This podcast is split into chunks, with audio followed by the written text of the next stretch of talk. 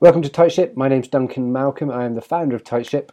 We're doing a series of interviews with some really, really interesting people. We're looking at uh, founders, COOs, CEOs, uh, authors, and we're talking about operational excellence. And we really want to try and find out how organizations that are growing and growing successfully are doing that in a successful manner and keeping everything running really smoothly internally.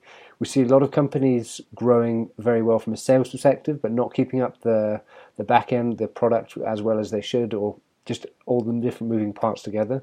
Um, we've also seen a lot of content out on the web around sales, a lot of content around growing businesses.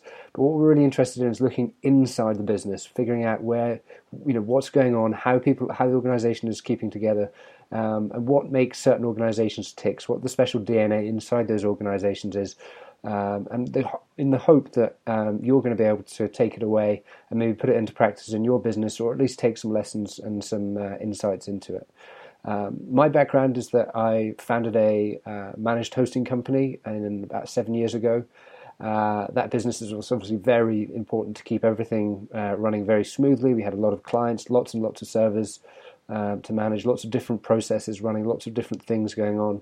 Uh, since then, I've worked uh, as a consultant. I've worked with lots of different businesses. I've worked in the enterprise space, um, doing enterprise sales, and what I'm really working in, what I've ended up working with now, or working around for this particular video series, is I've been doing quite a lot of work with a in the training sector in the last couple of years, and that's brought me around to Tightship and what we're doing now.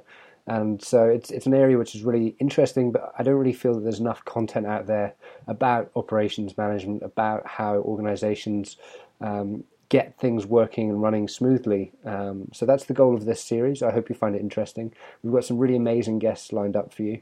And uh, yeah, well, uh, click onto the next uh, post and hopefully uh, you'll find something interesting there.